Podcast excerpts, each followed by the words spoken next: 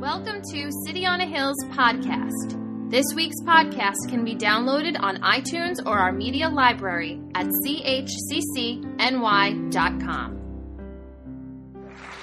So glad to be here with you on this beautiful Lord's Day together. So excited to hear about your Peter and Paul fishing trip coming up. And not to uh, get a, not to get too technical, but uh, Pastor Joe said that we see uh, the disciples fishing in the Bible. Th- that is true technically. But you know, for being professional fishermen, the one thing that the disciples were never, in fact, able to do in all of Scripture is catch a fish. That's right. The only time they can catch a fish is when there's direct divine intervention, when literally the Son of God intervenes miraculously. Can I get an amen, Lee? That's how, yeah, that's how, that's how Lee fishes. I'm the same way, without direct intervention from God. But I do hope you have a good time. Speaking of Peter, we are beginning a new series. James and I are going to be doing a little teaching. We have come up with a very clever title for our series The Gospel of Mark, an eight part series on the book of Jonah. I'm just, I'm just, I'm, it's obviously about Mark, right? And we're doing this series on Mark. If you are brand new to the Bible, if you're brand new to God and church, and you're just in, in Long Island for Memorial Day weekend and you've been like dragged here, first of all, welcome. We're glad whoever church napped you loves you and they brought you here for a reason because they care about you. I'm glad you're here. And the great thing is, it's your lucky Sunday because if you're brand new to all this, you're starting in a gospel. What better place to start than uh, uh, right here in one of the gospels? You know that there are four gospels Matthew, Mark, Luke, and John. These are four men who, inspired by God, told what Jesus did while he was here on earth. It's also good if you're a veteran of all this. If you've if you've been through the Bible, you've, you've read Mark a gazillion times, you're going to be blessed going through this. This is, to me, it's, it's one of my favorite Gospels. It's one of the shortest. There's an economy of words. I like the book of Mark because this is the Gospel. It's second in the order Matthew, Mark, Luke, John. But Mark is the one that was hottest off the press. Mark is the one who got published first. So this would have been about 20 to 25 years after the resurrection. And scholars think that it was none other than Peter who sort of dictated what had happened to Mark. Mark wrote it down, got it sent out to everybody. And so this one's hot off the press. In fact, Matthew and Luke probably read Mark. And that's why sometimes you'll see stuff that was in Mark, and then Matthew will expand a little bit more and give you like the director's cut, like the extended version. He'll be like, listen, Mark just, you know, covered this real quick. I, will give a simple example. Walking on water, he leaves out Peter walking on the water. And then other, the other gospels come in and be like, well, actually, there was this other thing that happened, right? And they, they kind of add, add to it. They're all telling the same story. Mark just comes out first. People notice, one of the things people notice about Mark is that Mark is like an episode of uh, 24. I mean, like if you ever watch the old Jack Bauer show, uh, you know, it's funny. If you've never seen the show, it's about this, this, this guy who never makes any mistakes and does everything right. And it takes 24 hours. If people would just listen to Jack Bauer, the show would just be 12. He would, he would like solve the whole thing it, immediately. All through Mark. Immediately. And immediately. And immediately. Like Mark is kind of how I think. You know, some of you are like that. You're like talking, talking, squirrel. That's how Mark is. Mark is, I, I mean, immediate. Boom, boom. Things are. If you're a person who's ever said, here's another thing you'll, you'll love about Mark, many of you uh, no big sermons in Mark, no extended teachings. Sermon on the Mount, three chapters long, that's in Matthew. Olivet Discourse, that's John. Sermon on the Plain, that's Luke. With Mark, if you're a person who's ever said, hey, actions speak louder than words, Mark is your book. Because this is a book all about not what Jesus, it's not about what he came to say. I mean, there's some teaching in here. Of course, there's teaching. But it's really about what he came to do. It's the action of Mark. And so, where else would we begin? Let's begin at the beginning. You all are going to be blessed, and I'm looking forward. Uh, the, the, the lion's share of this teaching is going to go to James, but I'm glad to have the honor of kicking it off today. If you turn to Mark chapter 1, verse 1, I've also got the verses up here on the screen. You, you can follow along on your phone. If you brought your Bible, open it up. If you have an actual scroll, just be gentle, but roll it across the entire pew, whatever, mean, row here. You got it? All right. Mark chapter 1, verse 1. Look, the beginning of the gospel of Jesus Christ the Son of God. I was this close to making the whole sermon about just that verse. That verse is deceptively dense. It's like, uh, it's like a Krispy Kreme donut. You're like, how could something so light make me so heavy? It, th- that verse is packed. That verse is theologically loaded. It weighs a gazillion pounds. So here's what I'm going to do I'm going to resist the temptation to spend all my time on just this one verse. I'm going to hit on two points I think you need to know about this, and then I'm, I'm going to move on. I'm not going to make it the main focus. But Mark puts it all out there in verse 1. He says, This is what it's all about the, the beginning of the gospel of Jesus Christ, the Son of God. Just FYI, if you ever see the word Christ in the Bible, it's not Jesus' last name. Christ is his title, and it's the Greek word from Messiah. So if you wanted to say, if you wanted to read this, the beginning of the gospel of Jesus, Messiah, the Son of God, it'd be perfectly accurate. There'd be no reason you couldn't do that. Some translations even literally translate it Jesus Messiah. Christ equals Messiah. Messiah equals Christ. It's just one's Hebrew and one is Greek. That's, that's it. And when it comes to English, they picked the Greek and they went with Christ. But it could easily be Messiah. Everybody got it? That's a title. The beginning of the gospel of Jesus Messiah, the Son of God. The first thing I want you to notice is that word gospel. Like I said, just two quick points. We'll move on. A gospel, when, when you hear the word gospel, if you're like me, it has religious connotations, right? When I hear the word gospel, I'm a preacher. Of course, I think religiously. I'm like, well, you know, preaching the gospel and proclaiming the gospel, and that, that's what it means. If we were to go up and down Middle Country Road and we began interviewing people, we said, hey, what's the first thing that comes to mind when you think gospel? Probably wouldn't they think something religiously? Perhaps they would answer, uh, it is a genre of music, right? Maybe that's the first thing that comes to mind. You think gospel music. Where I'm from, down south, if we interviewed people, what do you think of gospel? They would say Southern gospel. No one dances like this. I'm not, I'm not sure what, what that was. But, right, there's, there's some, you know, Southern gospel music. The idea, it's it's a musical genre. For Mark, here's what's great. This word, he says, here's the beginning of gospel. Other people might actually think of a gospel like we call the four gospels Matthew, Mark, Luke, and John. Here's the point. For Mark, the word had no religious connotation at all. They use the word, the Greek word is euangelion. We actually get the word evangelism, right? Euangelion, you hear that in there? That, that, that's the Greek word, but, but it, had no, it had no religious connotation at all. The word gospel was not a religious word, it was a political word, it was a, a Roman word. It was a word that was used, but it was never used in religious spheres. A gospel was a royal announcement, okay? A message about some great thing that the Caesar had done or some great event that had happened. And because it happened, they would send out gospel messengers, right? Evangelians need evangelionists, evangelists, and they would send these people out. These were not evangelists like on TV, like send me money and God. No, no, no, no. We're talking about like event, like th- their job was to proclaim, "Hear ye, hear ye, citizens of Philippi or whatever, citizens of Caesarea, you know, citizens of Galatia. They would go out and they would say, Hear ye, hear ye. The great Caesar has battled the Visigoths, and because he fought the barbarians, you will not be slaves. Woohoo! So tell all your friends, and here's some pamphlets, right? And they would go off, and they would go to another town, and they would share the good news of what Rome had done for them on their behalf. In fact, in 9 BC, nine years before Christ, there was an inscription, a gospel, that's what it's called, a gospel that went out to the whole Roman Empire, and it literally states the following. He writes in the beginning of the message, the beginning of the gospel of Caesar Augustus. And then it goes on to tell the story of the birth and coronation of Caesar Augustus. And it's presented because this man has lived and been coronated Caesar, because of that, you're going to have a great life and you're going to be set free and you're going to, you know, you're going to have all these implications because of this great thing. And these gospels would go out most commonly about when wars had been won. So a great enemy had come. And, if this enemy defeated Romans, you were going to be slaves. You were going to have to be their prisoners. You would be carted off.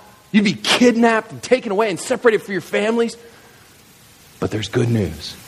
We've just returned from the battlefield, and the war has been fought and won on your behalf. And because of that, you will not be slaves to the enemy. You will not be kidnapped. You will not be separated. You will be free because a war has been done. That's the gospel, right?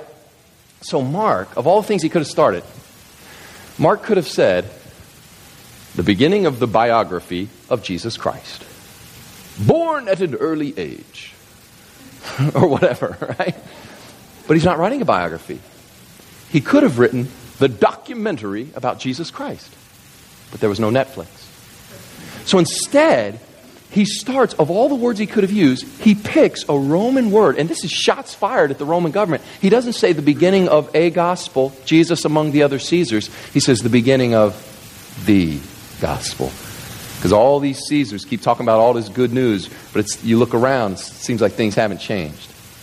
But here's some real good news. Something has been done on your behalf. And he takes those exact words, rips them off of Caesar Augustus, and applies them in a culture where everybody agrees Caesar is Lord. He says, uh uh-uh, uh, Jesus is Lord. And he begins this thing, the beginning of the gospel. Here is a royal announcement. And right there, that shows you the difference between Christianity and every other religion. Every other religion, don't you see, a gospel is not good advice, it's good news. This is what's been done. What do I have to do to earn it? what do you mean, what do you have to do to earn? Go fight an entire horde of Visigoths. There's nothing you can do. It's been done for you. Not what's been done, what, not, not what you can do, what's been done. Think about it. In every other religion is basically, the Christianity is, hear ye, hear ye. This is what God has done on your behalf. Every other religion is, hear ye, hear ye. This is what, like, ye must do to get to God. So whether it's follow the noble eightfold path of the Buddha, seek salvation in that. Or perhaps it's to earn the approval of Allah, follow the five pillars of Islam as best you can. Or if you're not religious at all and you're seeking secular salvation, your mantra is be true to yourself. Above all, be true to yourself. Whatever obligations you have to break, you always remain true to yourself. Don't you see? You're seeking secular salvation, and that's the mantra you have to follow to get it. Everybody does. But with Christianity, all these religions do, do, do. With Christianity, done. It's been done. And that's why he begins by saying, gospel, not good advice, good news. The second thing I wanted to mention is that uh, Mark, right there in that verse, is laying it all out on the table. If you forget, okay, if you, if, if you come back next week and you're like, oh man, Tom said they were starting a new series, and I don't know James gonna, but I totally forgot what this message was about. Or if you invite a friend next week, you're like, listen to the podcast, they're like, that's not gonna happen. What, how could you summarize everything? If you forget what Mark's all about, just go to verse 1 it's right there. Chapter 1 1. This is what the whole gospel is about. The beginning of the gospel of Jesus Christ, the Son of God. That's the point of his gospel. He's going to take, Mark is, Mark is 16 chapters long, okay? He's going to take eight of those chapters to, to, to, kind of land at this big turning point. At, at, he's going to take eight chapters for somebody to look at him and go, You are the Christ. You are the Messiah. Right? That first part, right? It takes eight chapters, and he's like, So who do people say that I am? And they're like, Well, some people say you're Elijah. Some people say you're John the Baptist back from the dead. Well, who do you say that I am? And Peter looks at him in this famous verse and says, Thou art the Christ. You know, you are the Messiah. And eight chapters, uh, uh, it gets to there. And then he's going to take the last eight chapters, and none other than a, a, Roman centurion, right? A pagan is going to have the audacity to look up at the end, and not just Messiah, but at the end of the book, he's going to look up at the, at the cross and say, Surely this man was the Son of God. Mark hinges on these two pronouncements, and he lays them right out there at the beginning. That's called foreshadowing. He says, Here's the, This is the gospel of Jesus, Messiah. He is Messiah. He is also the very Son of God. Messiah, Lord God God man. And so he's laying it all out there together. Now, if this is the good news, an euangelion needs, as I said, an euangelionist. And so he jumps right in. As it is written in Isaiah the prophet, Behold, I send my messenger before your face who will prepare your way. The voice of one crying in the wilderness, Prepare the way of the Lord, make his paths straight. And John appeared, baptizing in the wilderness and proclaiming a baptism of repentance for the forgiveness of sins. And all the country of Judea and all Jerusalem were going out to him, were being baptized by him in the river Jordan, confessing their sins. Now, John was clothed with camel's hair and wore a leather belt around his waist and ate locusts and wild honey. I looked it up. That is, in fact, kosher. Just disgusting, but you can do it. It's, it's right there in Leviticus. You can also have grasshoppers if you're curious. And he preached, saying, After me comes one who's mightier than I, the strap of whose sandals I'm not worthy to stoop down and untie. I have baptized you with water, but he will baptize you with the Holy Spirit. And that's where we meet. Whoops, sorry. Put them both on one slide. I have baptized you with water, but he will baptize you with the Holy Spirit. That's where we meet the famous John the Baptist. He's really John the Baptizer, but, you know, we shorten it. We call him John the Baptist. This is different than the the good friend of Jesus named John. There were a lot of Johns in the New Testament, just like there's a lot of Johns today. This is John the Baptist, and he is the evangelist. He's the one who's been sent to, to inaugurate Jesus showing up. So it's about 30 years AD, and John has been sent with this mission, and he goes down to the river. He starts baptizing. John was like the greatest MC that ever lived. John the Baptist is like the greatest opening act of all time. You know what I mean? Because his job is to bring to the main stage, you know, the person that everybody came to see, and then get off the stage and fade to the background. John, that's John the Baptist's job. Y'all put your hands together, right? Get on your feet. Here it comes. It's the Lamb of God, right? And then he fades away, right? Now, the way he words it is, hey, I, in fact, some people actually had the nerve to come to John and they were like, you know, Jesus is getting more famous than you. And John is like, what do you think I came to do? Like, duh. That's like going to the opening act and being like, well, you know that, like, you know, that, that band that everybody paid to see totally upstaged you. It's like, yes, that's their job. I'm just the opening act. And that's what John tells me. He says, don't you know, I must, in, I must decrease. He must increase, right? His job was to bring Jesus onto the main stage. His job was to go before and this business about, you know, that, that, that, quote from Isaiah, Behold, I send my messenger before you, the voice of the one crying in the wilderness, that comes out of Isaiah. What God was doing there is showing that these guys didn't come out of nowhere. This wasn't just like, you know, uh, uh, uh, sort of random. It's not like God was in heaven. I mean, think about it. The people of Israel, uh, let's back up and do a little history. The, the, the Bible's divided into two covenants with God. One is called the Old Covenant, and the word for covenant is testament. So, Old Testament, same thing as Old Covenant. And then the New Covenant, or the New Testament. The Old Covenant is everything that comes before Jesus. So, there's these prophets, and these, these you know, folks are speaking the words of God, and God is speaking to his people, but things are not good. You look around, God used to be king, right? Back in the Garden of Eden, we honored the kingship of God. Now we look around, things are not good. Uh, uh, we've rejected the kingship of God. And so the people of Israel are, are failing. They're not getting it right. They're not following God. And now, and now you got, after Malachi, the last prophet in the Old Testament, now you got 400 years of silence. you imagine 400 years of not hearing from God. And so a lot of people in Israel are like, maybe God's given up on us, right? Can you imagine 400 years of crying out to God? Speak. Nothing. And so they're just looking, is there any prophet left in Israel? Is anybody? So that the catech, I mean, Rome is treating us really badly and, and, and, and we're, we're not doing well. We're not honoring God. Our religious leaders are terrible. The priests are supposed to take care of us. They're not shepherds at all. God is completely silent. 400 years. When some of you text your friend, if you don't hear back in 400 seconds, you lose your mind. What are you mad at me? What? Whoa, whoa just walked away from my phone, right? And here they go 400 years, nothing. So to say that to say that these verses are to say that, that the expectations are running rampant is an understatement. Here John enters into this and he comes with authority like thunder in the desert and he calls all of Israel to come and to, that, that's that business about I think it's verse 6. Uh, nope.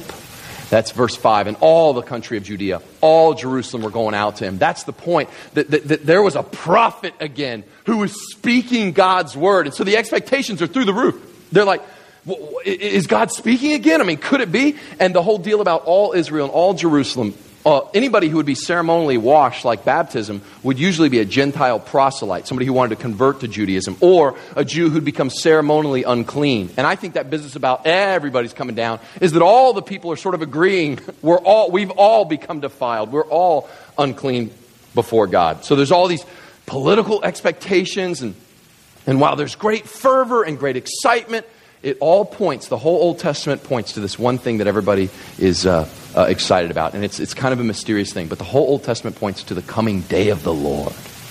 The day of the Lord. Nobody's exactly sure what it means. Now, can you imagine being a part of a massive political movement, but you just weren't exactly sure what you really wanted?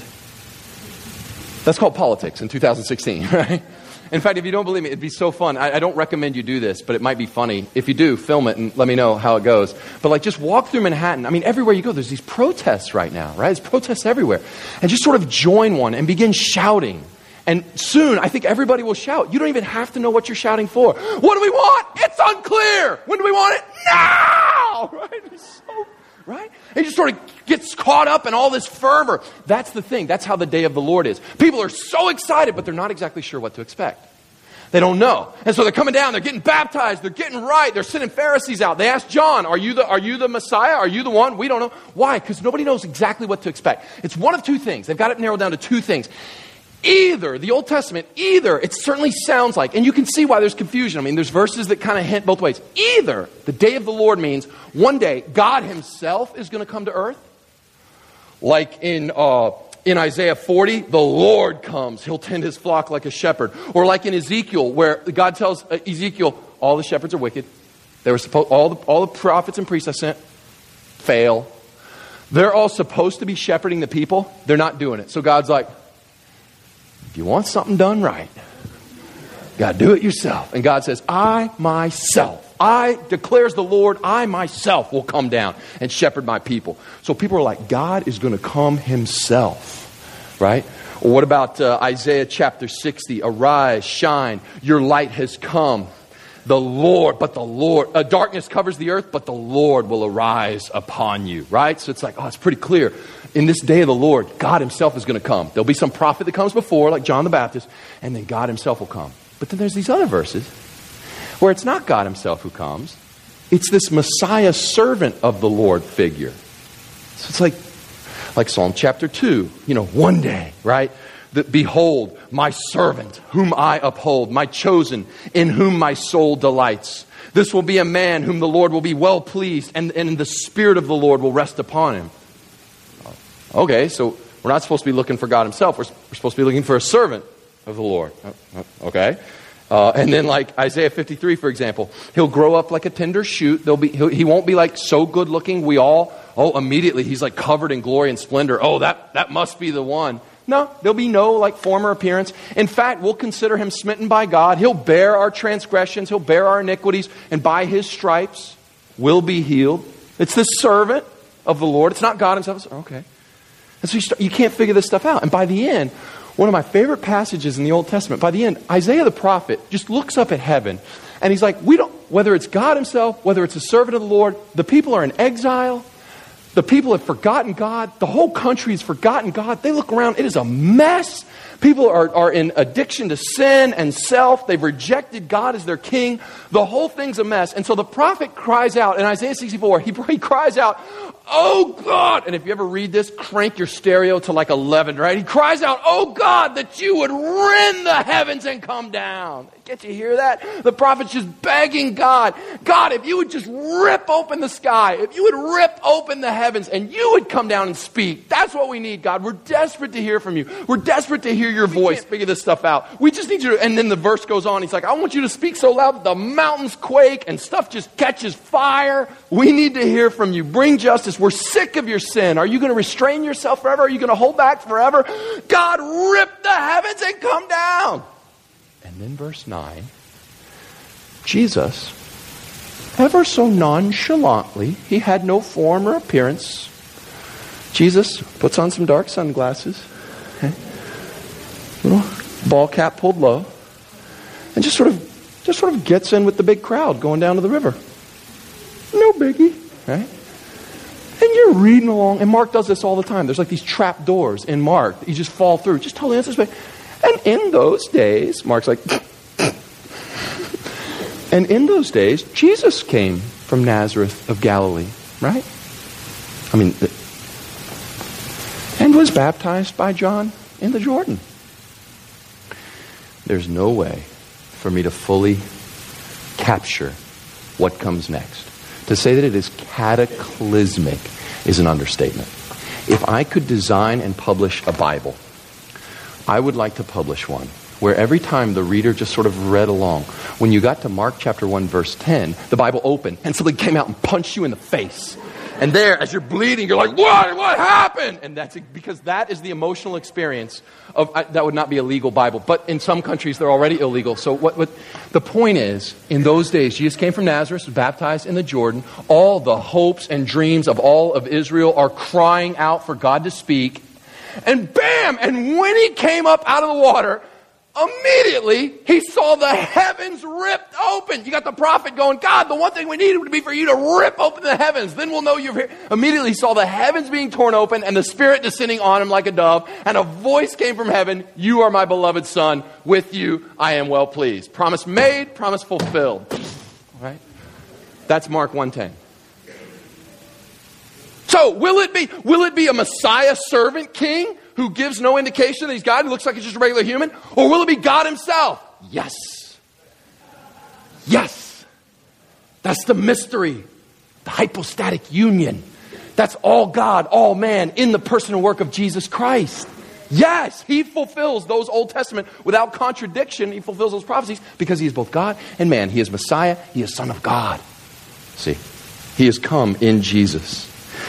Listen, there's only uh, there's only five times, four, four times that, uh, that in the Jordan River, too, isn't that cool? Jordan River symbolic, all this stuff. What great beginnings of the people of Israel, calling them to repentance in the wilderness and then going through the Jordan River. It's like God is calling them back to their beginnings. Uh, there's only a few people who could, who could part, the, part the waters in the Bible. Bible trivia time.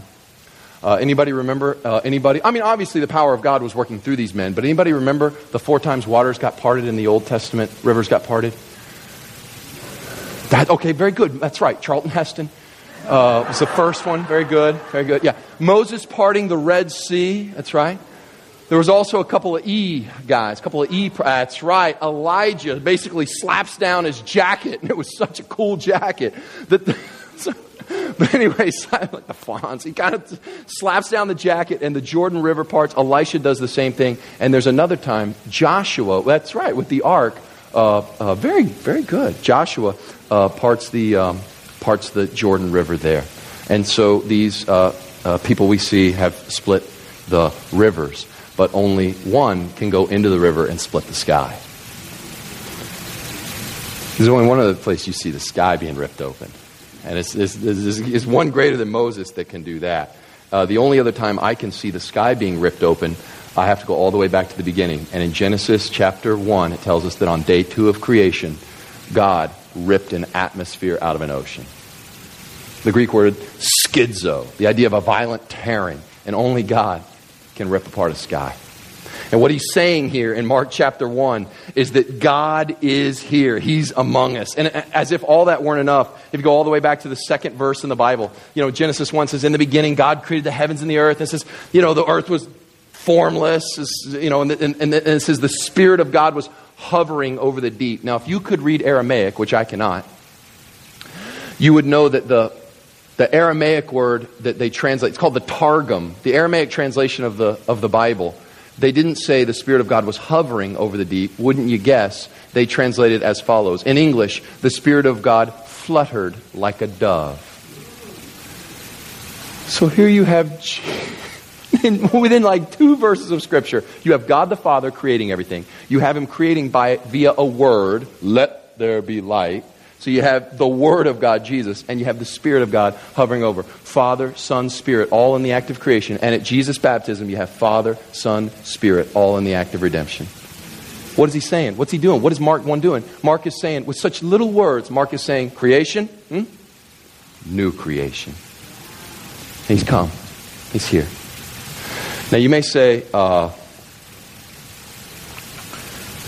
you know, I mean, I, would, I, wouldn't, I wouldn't be mad at you I wouldn't think you were being, uh, you know, mean spirited if you said to me, that, that is all interesting, but what does it have to do with me?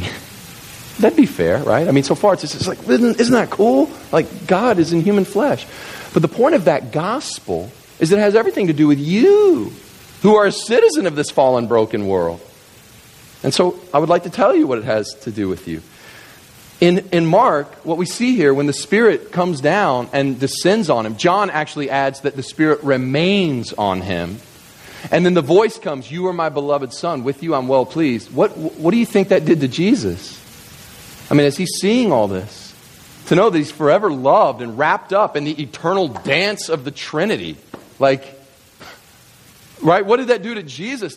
How much power? That is the launching pad for his whole ministry. How much power was in that launch to know that God said, This is my beloved Son, and with you I'm well pleased. To know that the Holy Spirit remains on him. Imagine what that power that would have put in Jesus. To be enveloped in the Father's love, to be anointed by the Spirit's power. This is what it has to do with you. This is what I came this morning to say. If you miss everything else, get this.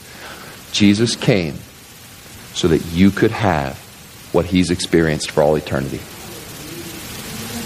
He came so that that what was said of Jesus, this is my beloved son in whom I'm well pleased, he wants to speak that over you. This is my beloved daughter in her I'm well pleased. This is my beloved son in whom I'm well pleased. Look, the Spirit remains on you. Jesus came so that you could have what he enjoyed from all eternity past. That kind of love of God the Father, that kind of being drawn into the Father's love, He came that you and I might experience that. And He came not just to talk about it, He came to do it. And that's why the book of Mark is about what He did. He came to earn for us by His atoning death on the cross, by the power of His resurrection, He came to earn for us that. The rest of the Gospel of Mark is how He did it. And we'll end here on verse 12 and 13, and James will pick back up next week. And. Uh, uh, continue in this Gospel of Mark. But just to end, the Spirit immediately drove him out into the wilderness. There's that word immediately. All right, look. When you get baptized, if you've not been baptized, believer's baptism, bapti- baptism by immersion, that's what I believe the Bible teaches, right? If that has not happened for you, I hope that you'll take that step of faith. Baptism doesn't save you. Baptism is an outward picture of an inward change that's already taken place. And that's why we believe it only makes sense to do believers' baptism. You're not evil and wicked and bad if you were baptized as an infant. It means your parents cared about you and wanted you raised in church. Uh, uh, you know, no hating. The fact of the matter is, though, many people at my church who were baptized, uh, you know, christened as little infants or whatever, they come to discover that what the Bible says is believers' baptism, and then they, they want to be baptized as believers. Guess what we do? We baptize them as believers with great joy. So, you know, um, but, the, but the, the, the, idea of the going down the water and coming back up, here's, here's the point of all I, the whole reason I said that. If and when you get baptized, I hope at least you get a reception with some cookies and punch. That's the whole reason I wanted to say that. At least, I don't know, maybe a handshake, perhaps a hug, some photographs. Jesus' hair is still dripping wet, and the Spirit's like, You're baptized, let's roll and wasn't like, come on, come on, come on, drove him out into the wilderness. The very God who said, you should pray, lead us not into temptation, was led into temptation by the Holy Spirit. So people were like, well, I don't know. God never wants me to walk through a wilderness. the Spirit immediately drove. His hair is still wet. He's just seen the dove, seen the heavens ripped open. And here we go. Going to go 40 rounds. And he was in the, I love this. This is all you get from Mark. And he was in the wilderness 40 days being tempted by Satan. And he was with the wild animals. And the angels were ministering to him. What happened, Mark? What happened? What? What? That's all you get. No, there's got to be. You have to read Matthew. All I'm telling you right there, that's all you get from Mark.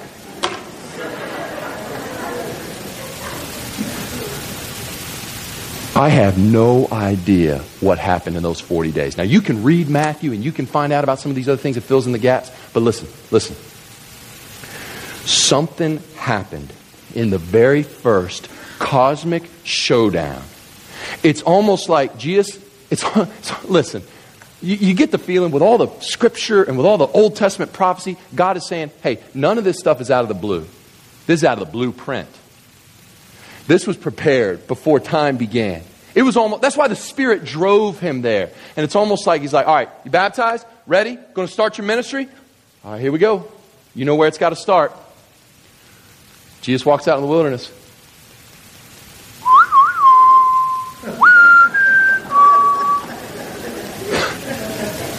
Showdown in the desert. Israel's been in the desert 40 years, and when they had a chance, they didn't trust God. What's this guy going to do? And here Satan comes. Jesus, and he's got the angels in his corner ministering to him, right? Cut me, Gabriel. Satan's got his demons in his corner, right? And here's the best part Satan's like, this one's a layup. This is cake. Why does he think that? Satan's like, man, I, I did this once before. It's, it's Satan one, God nothing, man. I mean, I'm batting a thousand here. Look, look, look, look. The first time I did this with this quote unquote son of God, first time, his name was Adam. First time I did this, the whole deck was stacked against me. The first time I had zero advantages and he had all the advantages. Look, look, look, look. For one thing, he was in a garden called paradise, okay, Eden. Now, how are you going to tempt someone who has everything? You ever think about that? What do you get the man who has everything? What am I going to tempt him with? If he's hungry, he just reaches up and grabs a delicious fruit so rich and so good you can't even imagine it today. I mean, Skittles, but as close you can come. Tasting the rainbow. It ain't real, okay? It's processed. If, if, he, if he wants, I mean, what am I going to tempt him with? Lust? Well, here's the only woman in the world walking around naked at all times. And it's pure and good, and nobody needs to feel any shame because that's Adam and Eve, and that's how he designed it. Okay, well, am I what am I tempt him with? Tempt him to steal? He has everything. Tempt him, oh, you know what? He's, he's going to be scared. By what? God gave him dominion over the animals. Oh, hey, tiger. Hey, porpoise. Hey, like, what? Porpoises aren't even scary if they weren't. It didn't have dominion. That was a bad example, but you get the point, right? There's nothing. What can you tempt this man who has everything? There's the whole deck is stacked against him. And so he gets Adam and Eve to be their own Lord, to be their own God. Now, now, you telling me I got a guy in the wilderness? I was able to take down a guy in the Garden of Eden, wilderness. He's starving. He wants to reach out and get, get food. There is no food. You're in the wilderness. There's no fruit trees. I bet I can tempt him, maybe, maybe make a little bread out of these rocks. Yeah, I'll think about that. I'll get back to that, right? Think about that. And he says, oh, oh, oh, and, and, and beasts. Talk about beasts, this business about the wild animals and all that business. In the Garden of Eden, these were tame animals. Here, these are wild animals, and you're out in the wilderness. Jesus is going to be scared, and I will use that fear, and I'll tempt him uh, to test God. Yeah, yeah, yeah. I'll have him like jump off the temple to make sure that God's really going to be there for me because these wild animals are scared. This one is in the bank. This is cake. It's a layup. He's used to it. Is he not? For thousands of years, Satan has been running around the earth like he owns this house. Why not? Name somebody who's proven more powerful. Caesar hasn't. The priests and prophets haven't. They seem to come and go. Now, we don't know from Mark's telling alone. It's true, we simply do not know the outcome of what happened in the showdown in the desert. But it's interesting. In the rest of the Gospel of Mark, you want to guess who never again makes a personal appearance? Satan. His name shows up. Peter gets called him. But he never again makes a personal appearance. I have no, I have no idea. I was, I was not there. But something went down. And the demons saw it because through the rest of the Gospel of Mark, you know who does show up? His demons and guess what? The reaction. You don't think of this as a demonic reaction. You think of scary and violent and all this. The one emotion they show every time they meet Jesus? Fear. They're scared to death of him. Whatever went down, those demons saw what Jesus did to Big Boss Man. And so when Jesus shows up, they're like, don't torture us. Send us into that flock of pigs. Just don't torture us. Don't kill. Who are you? They're scared to death of Jesus. Now, we don't know, but we're given a little clue just a few chapters later. Jesus is on a, I mean, he's on a mission, literally, and begins to cast out these demons and take all these people and, and, and restore uh, sick people back to health. He takes uh, dead people, raises them life. And finally, the Pharisees look around and they go, How is this guy able to cast out all these demons? And we get this little clue. It's good. Get this little clue. And, and, and, and they start to fight. And, and, and some of the Pharisees are like, Well, obviously, he, I mean, he, he, he can't be the one from God. This can't be real power. Well, what are you saying? Well, I don't know. Maybe, Maybe he like casts out demons because he's using demonic power to do it. Maybe he uses Satan to cast out Satan. And everybody kind of laughs, like, Siri. And even Jesus laughs it off. He's like, oh, really? Like a kingdom divided against itself. That's a good plan. Come on, you know that's not true. And then he gives this little tiny clue, and I think it's what happened right here in what you're reading. He says a very interesting thing. He says, You know, nobody can go into a strong man's house and plunder all his goods unless he first binds the strong man. And once he binds the strong man, then he can go through f- freely in the house and plunder his good. What I think happened in the wilderness was the binding of that quote unquote strong man, Satan, by one Jesus of Nazareth. And now he's walking through the rest of Mark, plundering that which is rightfully his. He's like, oh, here's somebody that Satan's wrecked with disease, healed. Here's somebody Satan wrecked with dead. Oh, you're dead? Not anymore. Right? I mean, Jesus is just walking through. What's he doing? He is, I mean, he is just eating Satan's lunch, like we say down south. He's having his way. Why? Because the strong man's been bound there in the wilderness and Jesus is on the loose. The book of Mark opens and closes with stuff being ripped. Doesn't it? Doesn't it? Gospel of Mark opens with the sky being ripped open. It closes with the veil of the temple being ripped open because not the heavens, not religion, nothing keeps God from being on the loose in the world. Right? That's the power of God. Yeah. Yeah.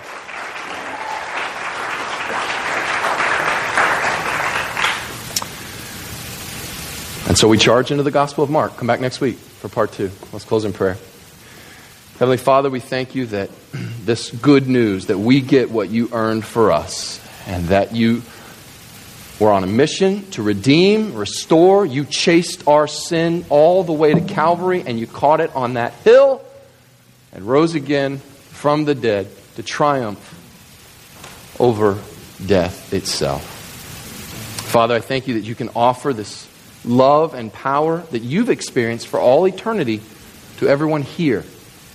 I pray if anyone is here who knows you, they love you, they are followers of you, that the book of Mark would put fresh courage into them and a renewal as we charge into this summer. And I pray for anyone here today who does not yet know you as Savior and Lord.